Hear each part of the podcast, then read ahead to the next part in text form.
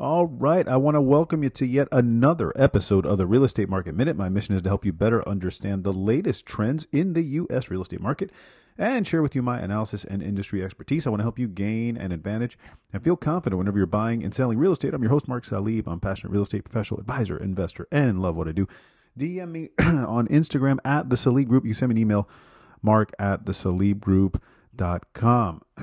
Excuse me. All right.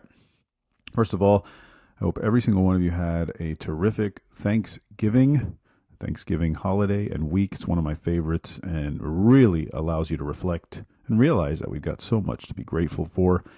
And I hope that it was splendid and wonderful for you and your families and your friends. And I want to get into this episode because this one is a little bit more from just me and what I'm seeing right here in front of me. All right. This is the boots on the ground. Uh, as a real estate agent in South Florida, I don't often talk about it. Sometimes I do, sometimes I don't. It's a data driven, it's quantitative driven analysis um, for this show often. But this time I want to get a little less into the data. Well, I'll talk a little bit about the data because, you know, it's what we're about, right? But I want to talk about what I'm seeing. And what I'm seeing is demand picking up demand for home buying, demand for uh, especially investors. I'm seeing this is again from uh, this is a localized deal. I'm, I'm speaking uh, about South Florida. You can extrapolate this out to other areas of the country where demand tends to be higher, um, especially from foreign investors, from those looking for second homes, vacation homes, but even just local folks, you know, that are looking to finally make a move. But demand is picking up. Demand is picking up. I'm seeing it. I'm seeing. Um, cash investors mostly. Okay, I'm seeing that for sure, and I'm seeing some folks that um, not not all. I mean, there's some those, those that are looking for a mortgage. They're seeing rates come down, so they're interested. So when I look at the two and I ask, look, like, you know, what's what's your goal? What are you trying to do, and why now? It's interesting the answers I get. Right, so those looking for a mortgage, I think that one's a little more obvious. That one's just, hey, I've been saving up my money and I see rates coming down and now things are starting to look more affordable to me so i want i want in. Um, cash investors are are sort of saying look you know this is the end of the rate cycle. I can see it. Uh, we're avoiding a recession. Doesn't look like it's going to happen. Looks like the economy is going to be fine. Stock market seems to be really taking a turn for the better. Um, a little more money in the bank feeling pretty good and just that sort of general look at things to say, hey, look, I think we turned the corner. Now's the time to pounce because it's not going to get any cheaper, right? And here's where I'm going to get into the data. If you don't think the Federal Reserve is done raising rates, you got to really pay attention because existing home sales nationally are down. They are down from their peak, from their peak, okay?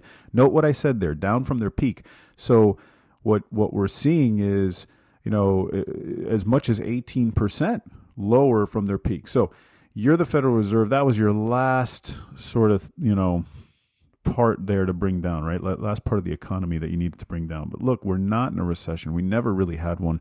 Um, certain parts of the economy felt pain compared to others, of course, housing being one of them, right? If you're a general contractor, if you're a realtor, if you're a mortgage broker, if you're a mortgage banker, yeah, you felt some pain. The banks felt pain, that's for sure. We saw that pain um, in a lot of the regional banks. Absolutely saw how many went under, right? We saw about three or four just go under. So there's been pain in the economy. But if you were to measure it from how they measure GDP data and where it goes, we never really had much of a recession. We had, if anything, a very mild kind of slowdown, right? So this is so important because if you're thinking about where things are going to go, if you think that you're avoiding a recession, if you think that rates are coming down, if you think that housing is going to finally stabilize, okay, and I mean stabilize, not going to go up like a rocket ship 40% like it did before. That I don't see in the cards, but I do see supply catching up, um, new construction going up, and I do see folks are going to start to be more willing to sell their home because they're going to look at opportunities to buy and finally do something. So I do see that. But anyway, that is what I'm seeing. And when I talk to folks, And I personally see it, the demand coming in. And yeah, I gave you a few data points, but not that much because I wanted the focus to be on what I see because sometimes that is a little bit more in, intuitive, right? It's more indicative of what's actually happening. Will it continue? No, listen, this is usually a slow period.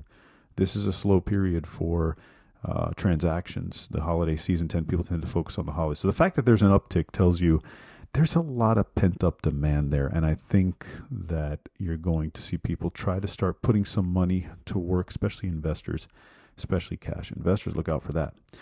All right. I hope you enjoyed that one. That's it for me today. As always, you got questions, you want to talk about your situation, need advice, just overall what's going on uh, with your real estate needs, questions, whatever that may be. DM me on Instagram. Go ahead and do that. Follow as well at the Salib Group. Don't forget to leave a rating for the show. Subscribe. Help others follow uh, the show. Find it as well. That way they can be informed and educated about the real estate market, just like you. See you on the next Real Estate Market Minute podcast.